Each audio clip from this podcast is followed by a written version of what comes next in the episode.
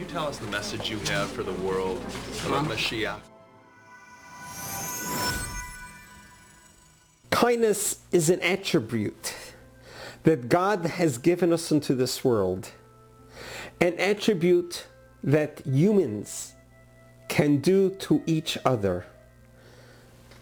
Abraham, the forefather of the Jewish religion, the one who discovered monotheism, who introduced God to the world, began his journey with teaching the world about kindness.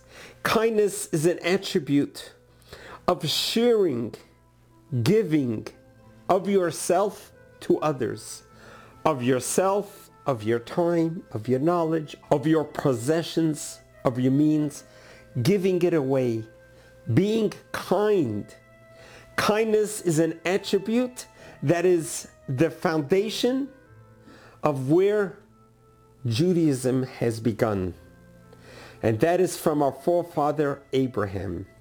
He didn't only talk about kindness, but he demonstrated it in real life. One of his very first acts of kindness was he pitched a tent where it had four openings. So people who are passing by from the four different directions will inevitably be welcomed into his tent. He would offer them food and drink. His wife Sarah would prepare the food and he would greet the guests no matter what their belief bases were, no matter where they were coming from. He greeted them. He offered them refreshments. And when they took it and they accepted his hospitality, they looked to him and they said, thank you. And Abraham responded, don't thank me. I didn't create all that you have enjoyed, but God in heaven, he created all this food. Thank God in heaven. And thus Abraham has been teaching the world the concept of inviting guests into your home, feeding others, giving of yourself to others, and most importantly, showing gratitude and thanks to the Creator.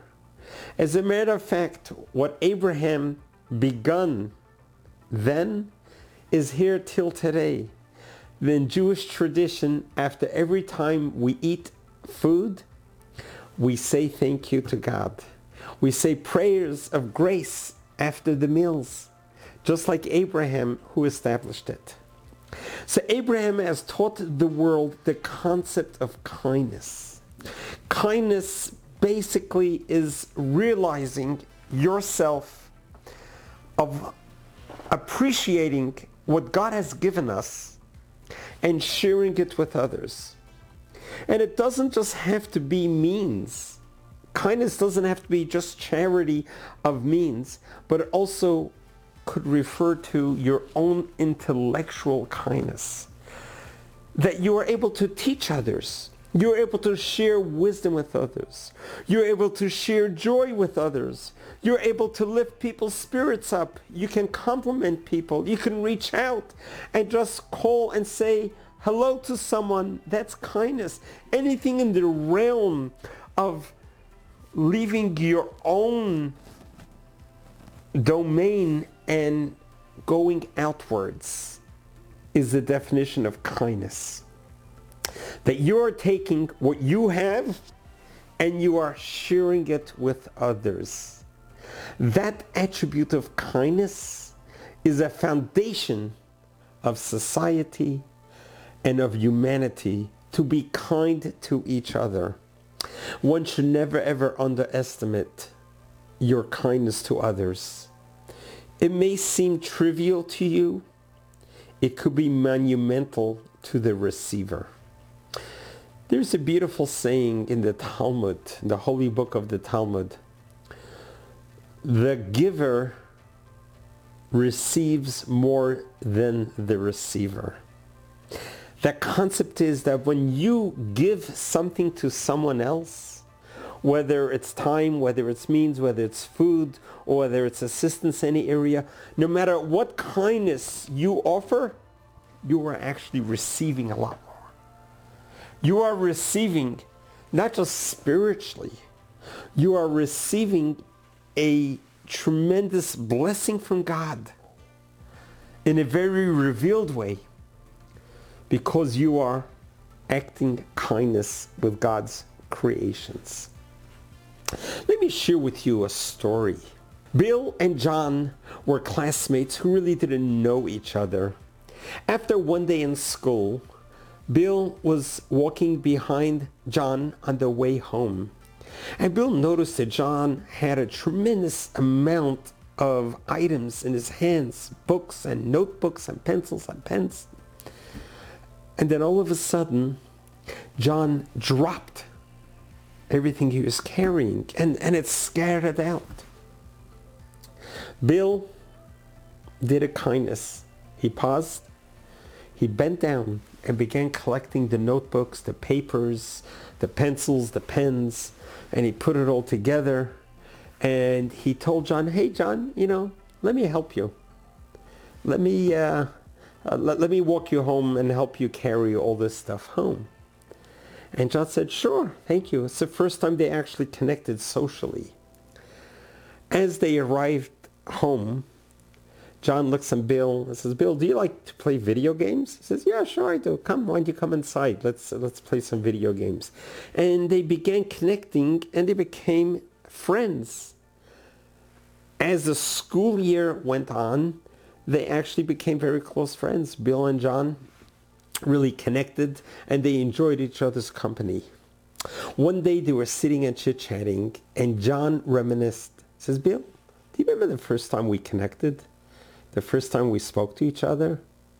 Says, Yeah, that was when we were walking home and you dropped all your stuff so clumsy and I was happy to uh, help you gather your stuff together, bring it home. When John reveals to Bill, he says, I want you to know why I had so much caring with me. That day, I decided was going to be not only my last day of school, but I was going to end my life. I emptied out my cubby so no one else would be left with cleaning up my mess. And I was going to take all this home and end my life. When you bent down to help me collect my scattered items and you accepted my invitation and we played a video game together, I said to myself, why should I end my life? If I end my life, I would be missing all this great company, all this friendship. I want you to know, John, says to Bill, you saved my life. By your act of kindness, by you lifting up my scattered items and connecting with me, I decided to live and I'm alive today because of that. I just want you to know that. This story is a true story and I think about it so often. For John, it was a lifesaver. For Bill, it was a trivial, small kindness. It wasn't much, picking up books and becoming a friend. We can never underestimate our acts of kindness how far it goes and how much it can accomplish. This is why our father Abraham was known for his kindness. It was on that foundation that Abraham built Judaism, that Abraham introduced God to the world, monotheism, which ultimately brought us the Ten Commandments, a gift to the whole world that teaches us how we must love each other unconditionally. And any opportunity we have in doing kindness for others, to others, it's not only doing kindness to others, but it's a kindness to yourself as well. The more you give, the more you get. And God created this world in a way that there will always be a receiver there will always be a giver. It is how fortunate are we when we take the place of being the giver, being the one who shares kindness with others, who has a kind word, who has a kind gesture, who has a kind gift. Kindness is such a gift that the more we give in kindness, the more kindness comes back right to you. And that is what makes the world go round, is acts of kindness. As a matter of fact, the concept of random acts of kindness is such a beautiful concept. Random means that you do something to a random person you never met, you never saw. You do a kindness that you weren't even planning on, but an opportunity came your way and you do that kindness. That is what a random act of kindness is. In 1991, CNN came to interview the greatest rabbi of all Judaism. And they asked him, how are you going to bring the Messiah? How can we bring the Messiah?